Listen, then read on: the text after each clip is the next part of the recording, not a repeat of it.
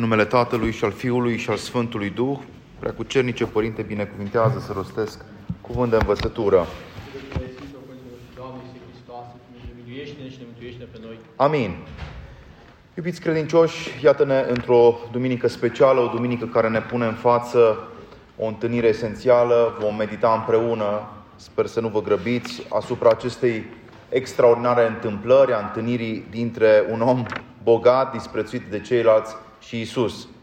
Evanghelia lui Luca, care conține de altfel relatări absolut remarcabile, cum ar fi relatarea despre fiul risipitor, tot un fiu risipitor este și Zaheu, ne pune în față la capitolul 19 această extraordinară relatare despre trecerea lui Isus prin Ierihon. Vă amintiți, duminica trecută am vorbit despre nevăzătorul care primește darul vederii și apoi uh, întâmplarea minunată a întâlnirii dintre mai marele vameșilor, un funcționar al Imperiului Roman, și împăratul nostru, uh, Dumnezeul om care este Isus Hristos. În această întâlnire vedem cu siguranță o transformare a celui care, deși era mic de statură, avea vocația măreției, s-ar putea să fie o chemare pentru noi toți, o transformare din uh, tristețea păcatului în experiența bucuriei. Este o evanghelie extraordinară care ne arată că Fiul omului a venit în lume să caute și să mântuiască pe cel pierdut. Este o evanghelie a împăcării omului cu Dumnezeu, este o evanghelie a restaurării, este o evanghelie a entuziasmului, pentru că Zaheu nu doar că se întoarce la Domnul, ci încearcă la final, după întâlnirea cu Isus, să întoarcă împătrit din cele pe care le-a jefuit de la sărmanii contemporanii săi.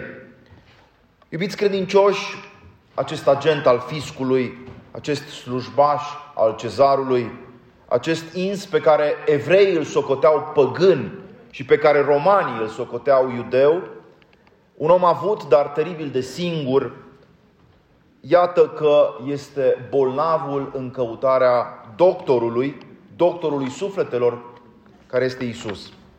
Ce este interesant în această relatare a lui Luca e faptul că Zaheu, un personaj, repet, influent în societate, își asumă rușinea. Își asumă rușinea de a fi un pitic, de a fi un om, un, poate am spune astăzi, handicap, în orice caz de a fi un ins mic de statură, care urcându-se într-un pom, într-un dud, într-un sicomor, sigur, își asumă riscul de a fi ridiculizat.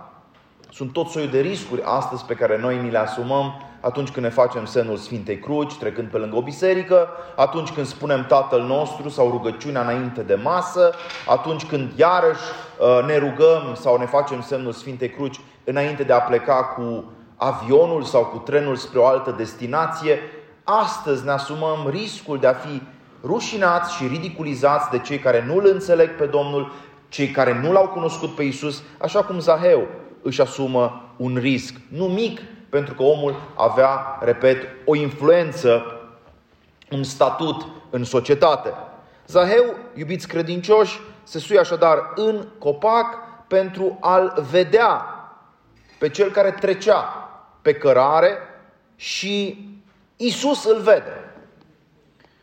Și când a sosit, zice Evanghelia, la locul acela, Isus, privind în sus, a zis către el, Zahe, coboară de grabă, căci astăzi în casa ta trebuie să rămâni. Și a coborât de grabă și l-a primit pe Domnul bucurându-se.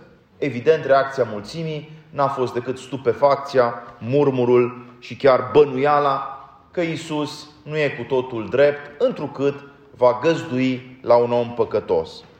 Iubiți credincioși, ce este interesant e faptul că la Luca 19 cu 3 ceea ce într-un sens mai adânc Zaheu caută să afle, nu este doar, dacă vreți, o imagine a unui trecător, oricât de faimos ar fi fost el. Un Mesia, spunea unii că este Isus, fiul lui David, un personaj în orice caz special, un taumaturg.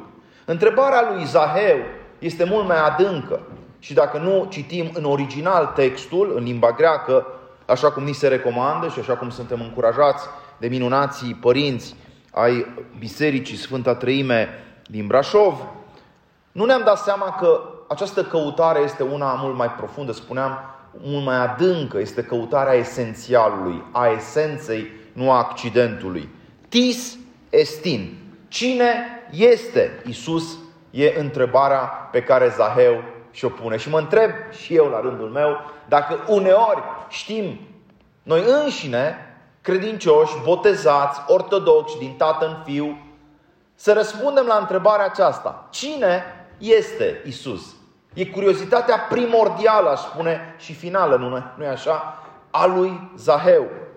Este o preocupare pe care ar trebui să o vedem la mult mai mulți oameni în zilele noastre, dacă stăm și ne gândim la faptul că noi marcăm cronologia vieților noastre, a epocii, a lumii în care trăim, plecând de la anul nașterii lui Isus. Luați un bilet de avion sau luați un bilet de tren, uitați-vă în calendar și veți vedea că noi marcăm anul 2021 de la nașterea lui Isus Hristos. Mergeți în Japonia, în China, în Singapore sau în Australia și veți vedea aceeași cronologie, aceeași marcă a timpului istoric care se raportează la nașterea lui Isus. Uneori când intru în vorbă cu oameni care nu sunt neapărat creștini, pentru că viața mă pune în situația de a călători uh, adesea, îi întreb pe cei pe care am în față, îi întreb adesea ce scrie pe biletul tău de avion, în ce an suntem și întotdeauna îi întreb, nu, față de ce ne raportăm când spunem 2021. Și cu sfială, cu timiditate, unii spun, da, parcă ne raportăm și noi la nașterea lui Isus Hristos. Și apoi îi întreb direct, și cine este Isus Hristos? Să știți că la întrebarea aceasta noi nu avem întotdeauna un răspuns. Și nu mă refer la un răspuns de manual. Nu mă refer la un răspuns scolastic. Nu mă refer la un răspuns care să vină doar printr-un soi de, nu știu, reflex al omului care citește sau al omului care memorează un răspuns poate scos din Scripturi. M-aș referi aici la un răspuns personal. Cine este pentru tine Isus Hristos? Și la această întrebare să știți că Zaheu ar fi avut un răspuns foarte amplu de oferit. Cine este pentru Zaheu Isus Hristos? Este cel care are un chip imposibil de uitat. Este cel care l-a privit pe Zaheu atunci când alții l-au disprețuit. Da, sunt oameni astăzi în lumea noastră care se pot lăuda precum vameșul de odinioară din Palestina, cu foarte multe bogății. Dar pe măsură ce ei au acumulat aceste averi, ei să știți că au mai acumulat ceva. Resentimentul, disprețul și bârfa aproapelui. Isus însă are curajul, fiindcă El este mereu contradictoriu și imprevizibil. Acesta este Isusul care ne apare în Evanghelie. Un personaj, repet, contradictoriu și imprevizibil. Isus, spre deosebire de ceilalți, are capacitatea de a-l privi altfel pe Zaheu. Și anume, de a-l privi în adânc, de a-l privi ca pe un om care, îndrăznesc să spun, probabil la o vârstă între 40 și 50 de ani, traversează o criză. Se vorbește în manualele de psihologie despre așa zisa midlife crisis, o criză a vârstei de mijloc, o criză a omului adult care are mașini, are, desigur, case și bogății, are și copii care deja sunt acum la facultate, dar care nu știe dacă are un sens pe lumea aceasta care nu știe care este rostul lui profund în uh, această existență efemeră care ne-a fost nouă dată oamenilor muritori. Și, repet, pentru că Zaheu are această experiență a crizei, iar cuvântul crisis în limba greacă înseamnă judecată, înseamnă gândire, înseamnă analiză, Isus îi oferă un răgaz. Isus îi oferă șansa unei întâlniri. Stau și mă întreb uneori câți dintre noi mai avem entuziasmul tinereții de a provoca o întâlnire. Este ceea ce face Zaheu. Zaheu nu se duce la psiholog, Zaheu nu se duce la psihiatru, Zaheu nu se duce la nu știu ce terapeut, Zaheu se urcă într-un copac pentru a provoca o întâlnire cu cel despre care lumea vorbea că ar fi Mesia. Să ai această râvnă a descoperirii celuilalt, să ai această bucurie de a te duce spre un tărâm al făgăduinței care era Isus Hristos, să ai această experiență a expunerii proprii tale vulnerabilități, a goliciunii tale. Iertați-mă, dar Zaheu, urcându-se în copac cu straiele vremii, putea fi luat în derâdere de copii, să îți arăți chipul și să-l privești pe Domnul, înseamnă să te pui în situația unei întâlniri revelatoare și providențiale. Câți dintre noi, repet, pun această întrebare, suntem în stare să provocăm la o vârstă adultă, dincolo de curiozitățile și elanul primei tinereți, să provocăm o asemenea ieșire din starea de confort, ieșire din starea de autosuficiență. Zaheu avea, omenește vorbind, tot ceea ce noi ne dorim. Avea, până la urmă, dacă vreți, și bani de puși deoparte pentru bătrânețe. Avea depozite, avea economii pentru vârsta a treia.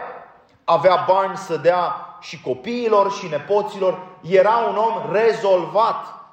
Era un om care putea să stea liniștit pe o plajă de dimineața până seara și să aștepte, cum spune românul, proverbul acesta superb, nu? Pică pară măleață în gura lui nătăfleață. Putea să stea și să nu facă nimic dacă nu l-ar fi mișcat în adâncul inimii un dor adânc. Care este dorul acesta? Este dorul de Dumnezeu, este dorul de celălalt, pe care îndrăgostitul, tânărul care îl citește încă pe Eminescu, îl simte atunci când, da, lasă totul, se urcă într-o mașină și poate să parcurgă sute de kilometri ca să-l întâlnească pe cel iubit, pe cea iubită. Este mișcarea aceasta a sufletului îndrăgostit pe care o vedem la Zaheu. Să știți că nu toți sunt în stare să înțeleagă potențialul unei întâlniri. Potențialul unei întâlniri cu cel iubit, cu un duhovnic, cu un dascăl sau cu însuși Mântuitorul. Mă amintesc despre o poveste și o poveste adevărată, foarte pe scurt am să vă relatez. Povestea unui prieten, l-am cunoscut între timp, a murit fiul lui Camil Petrescu, care trăia la New York și care lucra într-un magazin foarte bogat, foarte scump, iertați-mă, un magazin Gucci în uh, Manhattan și care la un moment dat, având un prieten pictor român, îl vede peste drum, într-un hotel somptuos, St. Regis Hotel, pe cel mai mare pictor în viață, care era Salvador Dali. Salvador Dali iubea România, avea un soi de pasiune fiind spaniol pentru împăratul Traian și cunoștea un pic viața artistică din țara noastră și Iată de ce prietenul nostru, uh, Camil Petrescu Junior, îl sună pe amicul său și spune mâine dimineață îți fac o surpriză, cred că îl poți întâlni, prietene, îi spune acestui pictor, acestui artist român, pe cel mai mare da? desenator, pe cel mai mare zugrav, pe cel mai mare pictor din lume, Salvador Dali. Ai nebunit? Îl întreabă prietenul. Cum adică? Îmi faci cunoștință cu Salvador Dali. Și mi-a spus, da, mâine dimineață pe terasa hotelului mergem și bem împreună cu el o cafea. Ai grijă să nu-ți uiți lucrările. Și într-adevăr, a doua zi dimineața, cei doi români traversează strada dinspre magazinul Gucci către hotelul St. Regis, urcă pe terasa hotelului, foarte politicos, se introduc în discuție, vorbesc în franceză cu maestrul Salvador Dali, Bonjour maître, comment ça va? Intră într-o discuție foarte respectuos. Camil Petrescu Junior îl prezintă pe acest pictor român, marelui Dali, care se uită pe planșe, se uită pe fiecare lucrare și spune pas mal, très bien. Și la final îi spune, nu, cel mai mare pictor din lume, unui român debutant, îi spune, e maintenant și acum, qu'est-ce que je peux faire pour vous? Ce pot să fac pentru dumneavoastră? Și românul nostru copleșit de această întâlnire spune Ah, men, se deja beaucoup, vă mulțumesc că ați făcut destul. Vă doresc o zi bună. Și românul nostru și ia, sigur, planșele și pleacă. După 300 de pași, își dă seama că acestui mare pictor, Salvador Dali, el, tânăr, spuneam debutant, putea să-i ceară o grămadă de lucruri. Se scrie prefața unei cărți, să, de ce nu, aranjeze o expoziție în uh, capitala culturală New York, să îi verniseze uh, poate câteva lucrări, putea să-i ceară lui Salvador Dali mult mai mult decât i-a cerut. Numai că iubiți credincioși, și aceasta este până la urmă semnificația poveștii, noi mergem adesea, vă rog să rețineți, cu lingurița la oceanul oportunităților. Rețineți încă o dată ce am spus. Noi mergem cu lingurița, nu cu găleata, la oceanul de oportunități. Zaheu s-a dus să-l întâlnească pe Isus nu într-un mod oarecare, ci s-a dus cu un plan al restaurării proprii sale ființe și cere totul lui Isus, pentru că se cuvine să cerem totul de la cel care a dat totul. Ce este o întâlnire? Iată întrebarea fundamentală a acestei duminici. Ce înseamnă tu să ai o față descoperită într-o lume în care purtăm măști și nu sunt împotriva neapărat textilelor pe care le purtăm ca să ne protejăm de un virus. Nu aici bat. Noi purtăm ceva mult mai grav decât o mască compusă din textile. Noi purtăm măști sociale. Noi vorbim într-un fel cu mama și cu tata, cu soțul sau cu soția, dar în alt fel cu colegul de serviciu. În alt fel cu polițistul de pe stradă. În alt fel dacă vine un reporter de la televiziune. Noi purtăm măști. Sunt măștile care ne obosesc. Sunt măștile care ne fac să nu mai știm ce suntem cu adevărat. Ei bine, Zaheu nu mai poartă nicio mască la întâlnirea cu Isus. Știe că esențialul este în întâlnirea sau în crucișarea celor două priviri. Da, Isus are o față luminoasă. Fața de pe muntele taborului nu e un accident în biografia lui Isus. Fața lui Isus luminează chipul lui Zaheu, care era întunecat de păcat. Chipul lui Isus era aureolat, chipul lui Zaheu era întunecat și în această întâlnire față către față se face un schimb de atribute. Așa cum Moise când îl întâlnește pe Dumnezeu pe muntele Sinai, trăiește aceeași experiență a transfigurării. O trăim și noi? Suntem și noi gata să ne descoperim, să ne arătăm? Pentru că în realitate, iubiți credincioși, așa cum spunea și fericitul Augustin din Hipona, noi suntem precum Adam într-un ascunziș. Incurvatus in se. Suntem întotdeauna cumva ascunși și îngrămădiți în noi înșine, suntem tentați, precum Adam în rai, să ne ascundem într-un tufiș.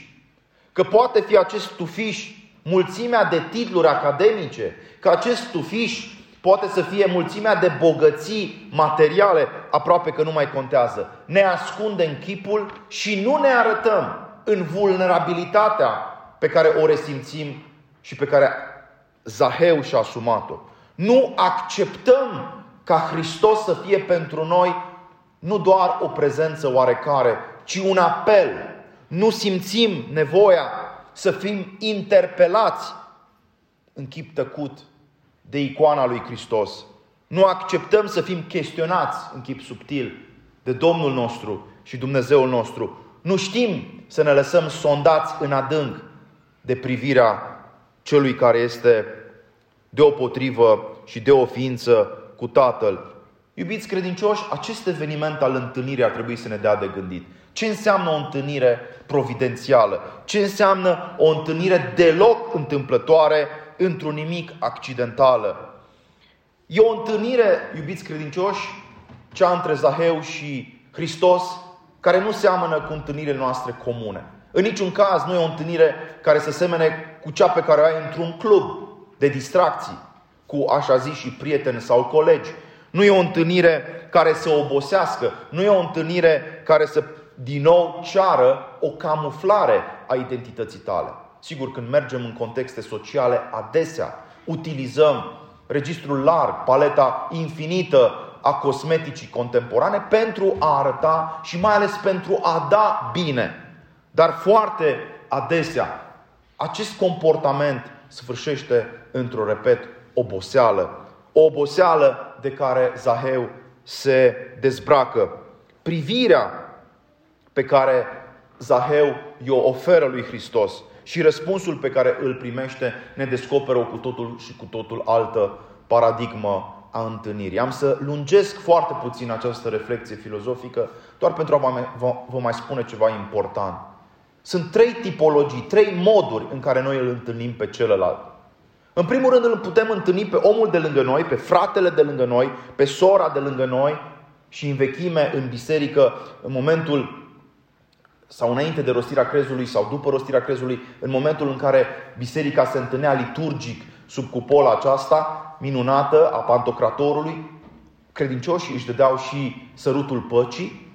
Ei bine, un mod ideal de a-l întâlni pe celălalt, și aici experiența bisericească ne ajută foarte mult, este în dimensiunea celuilalt de persoană, de chip, de om, de subiect viu și ireductibil. Știi că El este doar El și că nimeni altul nu va mai fi ca El. E un mod extraordinar în care îl poți aprecia pe aproapele tău. Un alt mod, din păcate, tot mai răspândit în zilele noastre, în care îl poți întâlni pe celălalt, e ca pe un instrument. E ca pe un soi de trambulină. Mă folosesc de tine o vreme, un ceas, o lună, poate chiar un an, pentru ca să trec dincolo de tine într-un alt plan al glorificării mele sociale. Înseamnă că tu pentru mine nu mai ești un subiect viu, ci ești doar un obiect. Un obiect pe care îl pot accesa. Sunt oameni care să știți că plătesc o sumă de bani ca să aibă acces la un om. Și că, vreau să mai știți, în uh, țările foarte avansate, acest trafic de influență presupune, aș spune, investiții colosale din punct de vedere financiar. Da, plătești o sumă de bani ca să stai la masa cuiva influent. Dar această relație nu este o relație bazată pe autenticitate, ci este o relație tranzacțională. Și nu în ultimul rând, din păcate, iubiți credincioși, a treia ipostază în care îl întâlnim pe aproapele este aceea de decor. El este pur și simplu un oarecare. Uitați-vă la noi când urcăm într-un lift, de pildă într-un hotel. Oamenii au uitat chiar să spună bună dimineața. Oamenii au uitat să spună bună ziua. Oamenii au uitat să spună la revedere sau Doamne ajută, cum spuneau pe vremuri. Gândiți-vă că în satele românești în care au trăit bunicii noștri, era imposibil să treci prin fața casei cuiva și dacă cineva, proprietarul, era la poartă, era imposibil să treci pe lângă el fără să-i dai binețe. Doamne ajută, sănătate, vecine, salut prietene, ce faci? Aceste moduri de, de interacțiune erau începutul unei întâlniri. Din păcate, astăzi, în lumea modernă, adesea ne pierdem în anonimatul cetăților, orașelor și nu mai știm cum să ne salutăm. Iar cuvântul salus are o semnificație aparte. Iată de ce, prin întâlnirea cu Isus Hristos, îndrăznesc să spun că Zaheu devine dintr-un oarecare, el devine un cineva.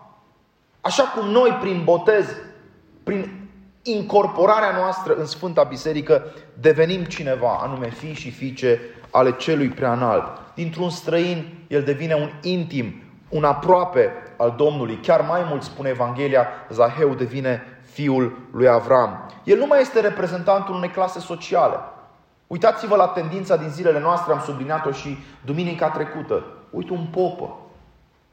Uite un politician. Uite un, am putea spune mai mult, nu? Un patron. Uite un uh, chiabur. Tendința aceasta de a reduce un om la clasa socială din care el face parte. Ca și când acel om, chiabur sau preot, nu are o dramă interioară. Ca și când el nu are o suferință. Ca și când el nu are o neliniște în fața morții. Tendința aceasta de a reduce un om la colectivitatea pe care o reprezintă, la sindicatul pe care îl uh, asumă, această tendință de gândire colectivistă este tot mai răspândită. Uitați-vă în zilele noastre cum în școlile din România ni se spune că orientarea sexuală e mai importantă decât orientarea metafizică. Tu trebuie să-l respecti pe cineva, să îl uh, apreciezi pe un om pentru că el are o anumită orientare sexuală. Ca și când nu sufletul lui contează mai mult decât trupul, ca și când nu gândirea lui, conștiința lui nu e mai valoroasă decât o anumită pornire trupească. Dar această tendință de a judeca oamenii pe categorii, pe colectivități, e o tendință, din păcate, a ideologiilor neomarxiste, pe care însă Isus le sfidează. De ce? Pentru că El caută la inima omului. Zaheu, cel care se luminează la vederea lui Mesia, Zaheu, cel care se coboară din copac pentru a fi înălțat de Domnul, trăiește această experiență fabuloasă a unei întâlniri providențiale care este întotdeauna conjuncția între imanență și transcendență. Întâmplarea e un cuvânt frumos în limba română, întâmplarea nu e niciodată întâmplătoare, întâmplarea este întotdeauna in templum, adică în templul lui Dumnezeu. Și coincidența este modul în care Dumnezeu hotărăște să rămână anonim. Iubiți credincioși, să plecăm din această biserică frumoasă și sfântă cu această conștiință că există o diferență fundamentală între verbul a fi și verbul a avea. Zaheu reprezintă verbul a avea. Dar nu e niciodată destul cât ai și ceea ce ai. Isus, în schimb, reprezintă verbul a fi. Eu sunt cel ce sunt, îi spune Dumnezeu lui Moise și apoi Isus repete și vedem aceasta în icoanele Mântuitorului de atâtea ori, eu sunt. Tis esti. Cine este Isus? Cu asta am pornit predica din această dimineață cu întrebarea cu privire la Isus și răspunsul ne vine îndată. Isus este cel pentru care nu banii lui Zaheu contează, nu averea lui, nu câștigul necinstit, ci inima. Pentru Isus mai mult decât or, orice contează inima fiecare dintre dumneavoastră și pentru a fi vrednici de vizita Domnului, trebuie să ne dezbrăcăm, iubiți credincioși, precum Zaheu, de rușine, de mândrie, de această trufie a supremației noastre în plan social. Uneori trebuie să ne dezbrăcăm chiar de atot știință, de autosuficiență, uneori trebuie să ne dezbrăcăm de titluri sociale, de funcții și de certitudini. Să îl primim pe Isus în inima noastră înseamnă să ogolim pe aceasta de foarte multe închipuiri să realizăm că adesea judecata la adresa aproapelui e întotdeauna o prejudecată. Să scăpăm de mândrie, să scăpăm de prostie, să scăpăm de orgoliu este esențial pentru a-L putea primi pe Domnul în sufletul nostru. Orice mare întâlnire, iubiți credincioși, este un risc. Orice mare întâlnire însă este și o șansă. Un mare filozof spunea că nu e așa? A iubi nu constă trivial în a pofti, nici în a dori sau a trezi pofta celuilalt, ci în a resimți încrucișarea privirii. Ei bine, iubiți credincioși, această resimțire a încrucișării este experiența lui Zaheu. Zaheu, când îl privește pe Domnul, se odihnește. După încrucișarea privirii, urmează dialogul lor foarte prompt și apoi experiența comeseniei. Așa cum în liturghie, după întâlnirea Domnului în icoană, urmează dialogul cu El în rugăciune și la final experiența comeseniei, a companiei privilegiate, pentru că cel care este în compania lui Isus este cel care, nu e așa, împarte pâinea. Companem, asta înseamnă împarte pâinea cu Domnul. E experiența fundamentală a transformării noastre. Toate marile minuni s-au petrecut în jurul unei mese și dacă cea mai importantă minune este prefacerea pâinii și a vinului la cina euharistică, cea din tâi prefacere, cea din tâi minune s-a petrecut în Cana Galilei, care sărbătorește, nu așa, taina iubirii. Iubiți credincioși, să ne lăsăm priviți și să continuăm să-L privim pe Isus. În felul acesta, nu o să mai simțim nevoia nici să ne camuflăm, nici să disimulăm, nici să simulăm. O să fim cu adevărat liberi în Cel care este Domn și Dumnezeu în veci de veci. Amin.